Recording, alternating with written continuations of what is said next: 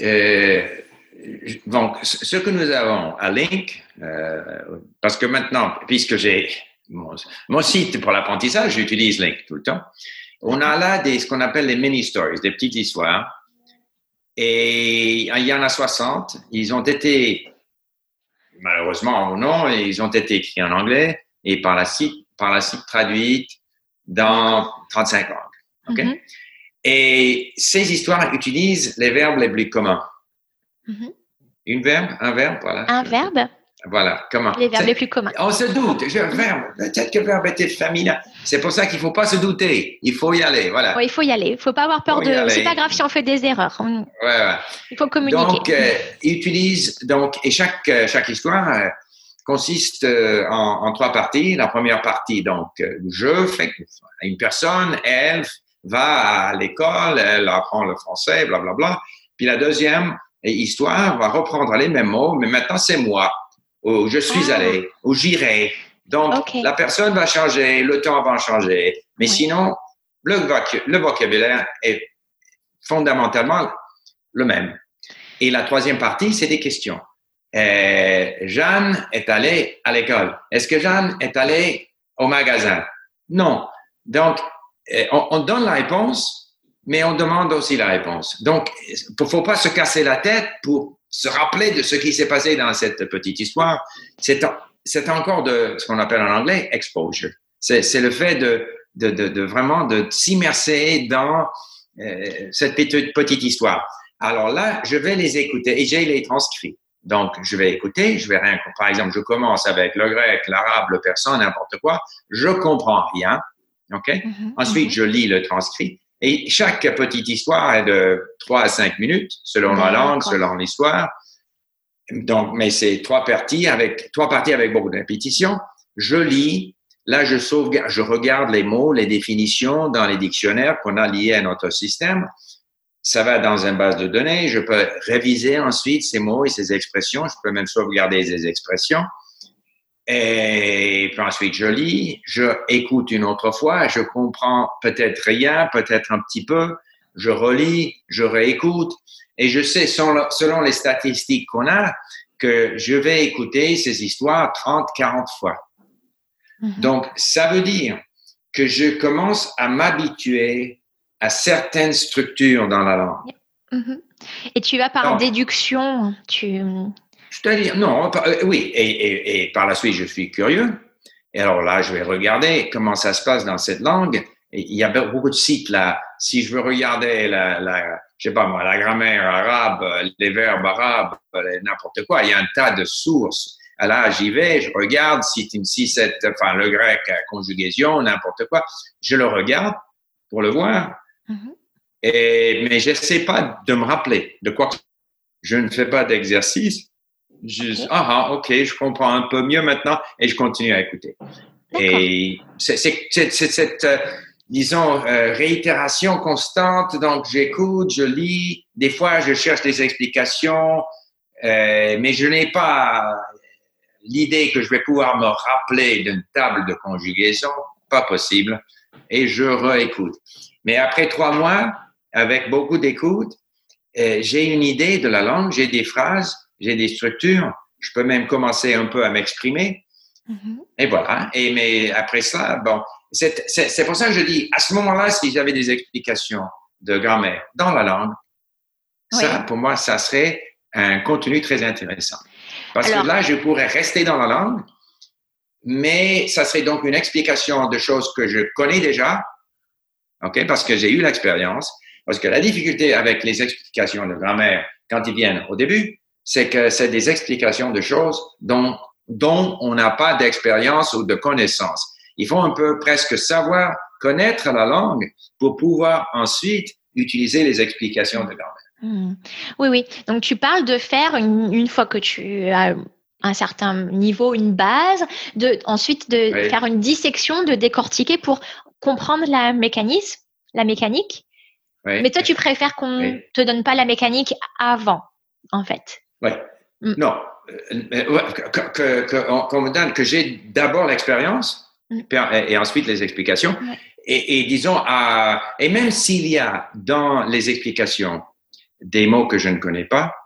Et je vais faire ça sur ligne, donc je vais pouvoir chercher les définitions de, des mots que je ne connais pas. Je vais pouvoir apprendre ces mots-là. Et si c'est des explications de grammaire, il y a des mots qui vont apparaître très, très souvent. Donc, ça sera un vocabulaire limité, limité justement euh, euh, dans ce, ce, domaine de l'explication de grammaire. Il y a des, des, mots et des expressions qui vont paraître très souvent. Donc, je vais pouvoir les apprendre. Et par la suite, je, et, et j'aime bien écouter la langue cible. Donc, je peux les écouter, ces explications, 10, 20 fois. Donc, d'un coup, c'est bon pour mon français, enfin, l'arabe, n'importe quoi. Et puis, deuxièmement, j'apprends sur la structure de la langue. Mmh, oui. Et euh, du coup, euh, tu parlais aussi des, des, des sons euh, qu'une personne qui parle qu'une langue n'entend pas. Euh, Quand on apprend une langue, on éduque aussi ce qu'on appelle le crible phonologique, c'est-à-dire que au début, le cerveau ne retient que les, les sons qu'il peut comprendre et pas les subtiles différences ou les, les, les fréquences, etc. Donc, d'écouter plusieurs fois un même extrait te permet aussi de commencer à euh, repérer des, des, sons que ton oreille n'était pas capable d'entendre avant euh, et il est impossible de produire un son, ou en tout cas très difficile, de produire un son qu'on n'entend pas d'abord. Donc la prononciation va aussi euh, découler de ça. Ce qui est intéressant, c'est que ta démarche, moi, elle me, elle me parle, euh, ça, ça va parler au beaucoup. Je pense à tous les, parce qu'il y a vraiment mille façons d'apprendre hein, finalement. Il euh, y a des étudiants aussi qui apprennent dans des salles de classe en apprentissage formel, et puis d'autres qui beaucoup qui écoutent et qui, euh, qui m'écoutent et qui apprennent euh, par eux-mêmes.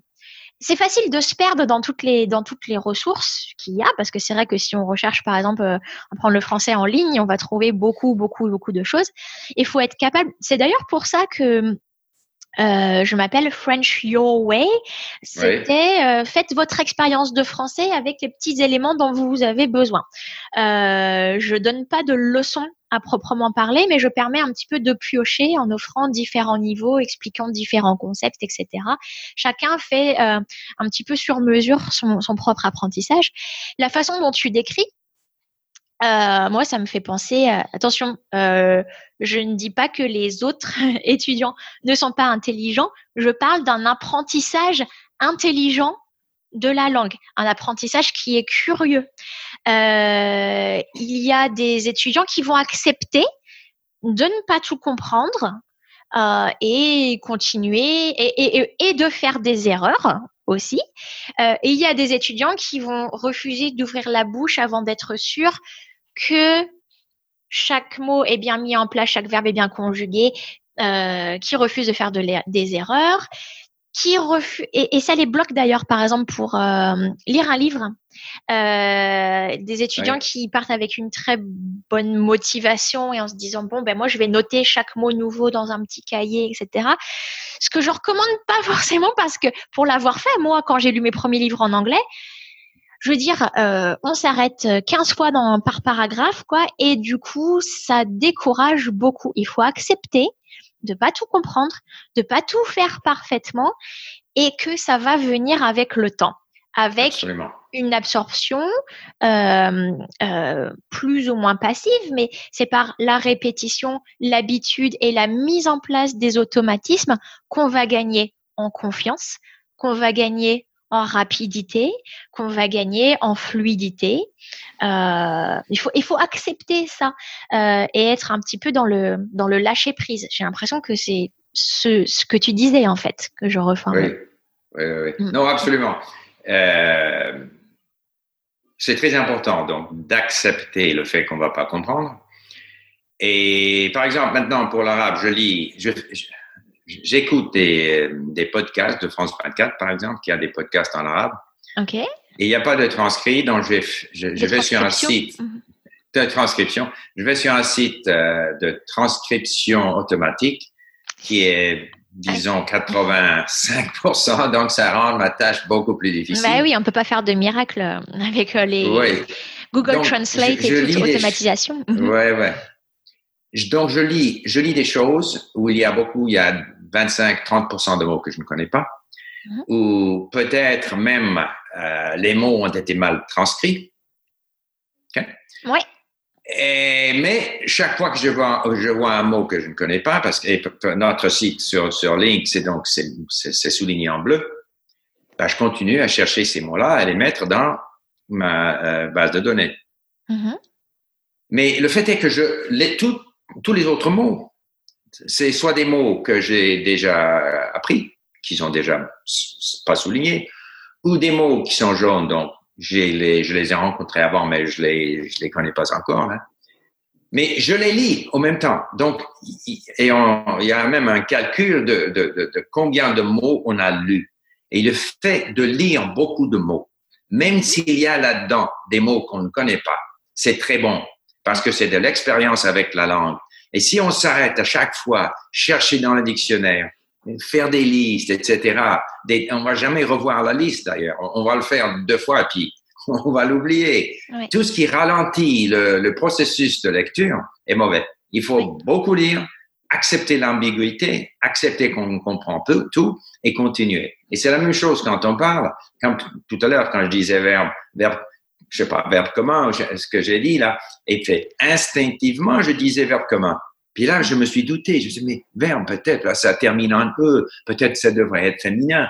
Non, il faut aller avec ce qu'on a, on, let, let, it all hang out, comme on dit en anglais. Il faut y aller avec ces, ces instants.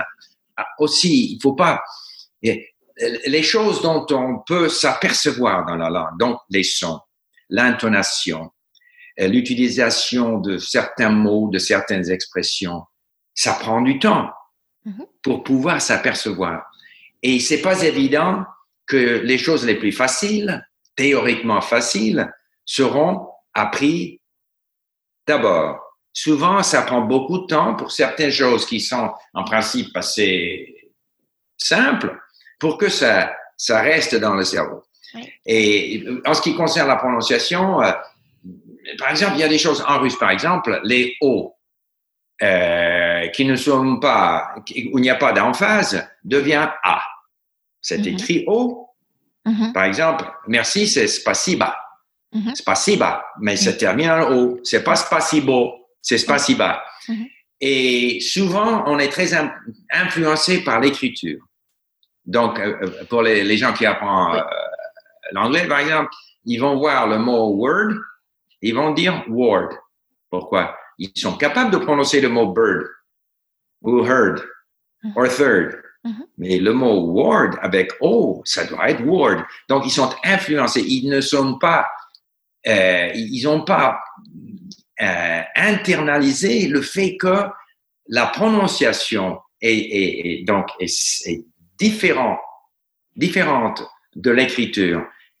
Que, voilà, il y a peut-être un, logique dans l'écriture euh, anglaise, je ne sais pas, mais c'est assez compliqué. Oh, c'est valable beaucoup pour le, pour le français où c'est pas intuitif, mais par contre, dans ton exemple, c'est quand même, si c'est un mot qu'on connaît pas, c'est une démarche logique, c'est un effort logique de dire word euh, quand on connaît le, la lettre O si c'était que pour des mots qu'on ne connaît pas. Hmm. Mais les gens font le même faute, la même faute avec les mots qu'ils connaissent et qu'ils utilisent tout le temps. Oui, oui, oui. Euh, donc, toutes ces choses-là, ce sont des habitudes qu'il faut, il faut, euh, voilà, apprendre. Et c'est pour ça que la prononciation, euh, je, je, pense souvent que si on essaye de forcer les gens à prononcer correctement dès le début, c'est trop difficile. Pourquoi pas les laisser écouter, s'habituer, entendre les sons et par la suite les aider à, prononcer, à prononcer, à mieux prononcer. Le meilleur exemple et le plus simple, c'est celui que j'ai sous les yeux tous les jours euh, depuis plusieurs années maintenant, c'est les le bébé l'enfant qui grandit. Il faut comprendre qu'un enfant, avant de parler sa propre langue maternelle, avant de dire ses premiers mots, il écoute, il entend cette langue tous les jours de sa vie pendant un an, deux ans, avant de euh, dire ses mots. Euh, et ma fille qui a trois ans et demi, bientôt quatre, euh, pour moi c'est très intéressant de l'entendre parler. Elle fait très rarement des, des erreurs de grammaire, etc. Mais quand il y en a une, c'est toujours une erreur qui est logique et que je vais corriger en juste en répétant la bonne version. Et il va lui falloir du temps pour absorber, assimiler cette structure correcte, la remplacer l'erreur par une structure correcte. Donc même dans notre langue maternelle, ça prend des années. Donc il faut vraiment accepter de pas. Euh, il y a vraiment un lâcher prise à faire dans l'apprentissage d'une langue étrangère. Oui, et il faut aussi accepter le fait qu'on va continuer à faire les mêmes erreurs, même après correction. Et même si euh, on nous l'a déjà dit une fois ou dix fois, oui, d'accord, et puis il faudra peut-être le dire cent fois, mais ça viendra. Ça viendra. Je vois par exemple, quand j'ai des discussions en arabe ou persan, je reçois toujours, disons, une liste des mots et des, expressions que j'ai, où j'avais de la difficulté. Et je vois que chaque semaine, je fais les mêmes fautes. Oui, oui. Elle me corrige. Elle. Je dis merci beaucoup. Et je fais la même faute la prochaine fois et la prochaine fois. Donc, c'est un processus. Euh, le cerveau apprend, mais apprend lentement. Et on ne sait pas. Il y a des choses que le cerveau va apprendre tout de suite, même sans correction. Et puis il y a d'autres choses qui sont très simples. Mais même avec beaucoup de corrections, on continue à faire les mêmes, à faire les mêmes fautes. Les mêmes erreurs. Et c'est normal. Les mêmes Donc, erreurs. Oui, oui, oui. Donc, il faut être indulgent avec soi-même. Parce que ce que tu dis et qui est très vrai, euh, c'est un facteur énorme de euh, euh, découragement euh, des étudiants et de perte de motivation. Absolument. Voilà, absolument.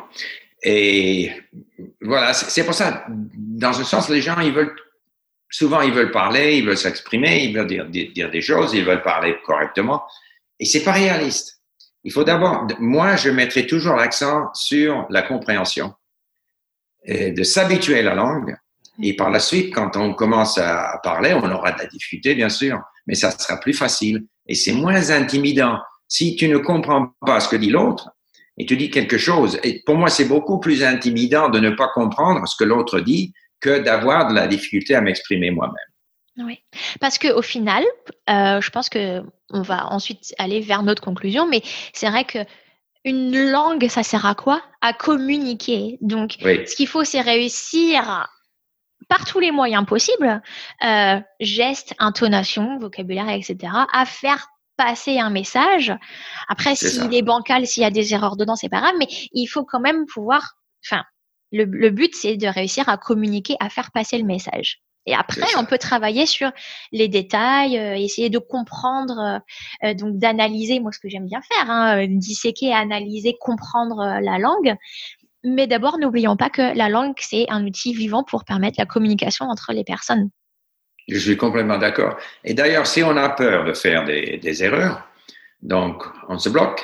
Mhm. Donc, on a moins d'expérience avec la langue, moins de possibilités d'écouter la langue parce qu'on ne va pas s'engager avec d'autres, moins d'expérience euh, en utilisant la langue. Donc, on fait moins de progrès. Donc, il, faut, il faut faire des fautes, des erreurs, il faut se laisser aller pour pouvoir progresser dans la langue.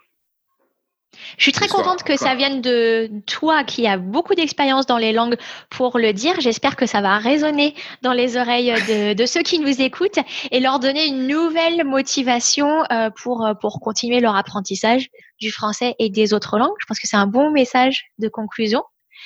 Je te remercie beaucoup, euh, Steve, pour ton temps. C'est moi qui te remercie.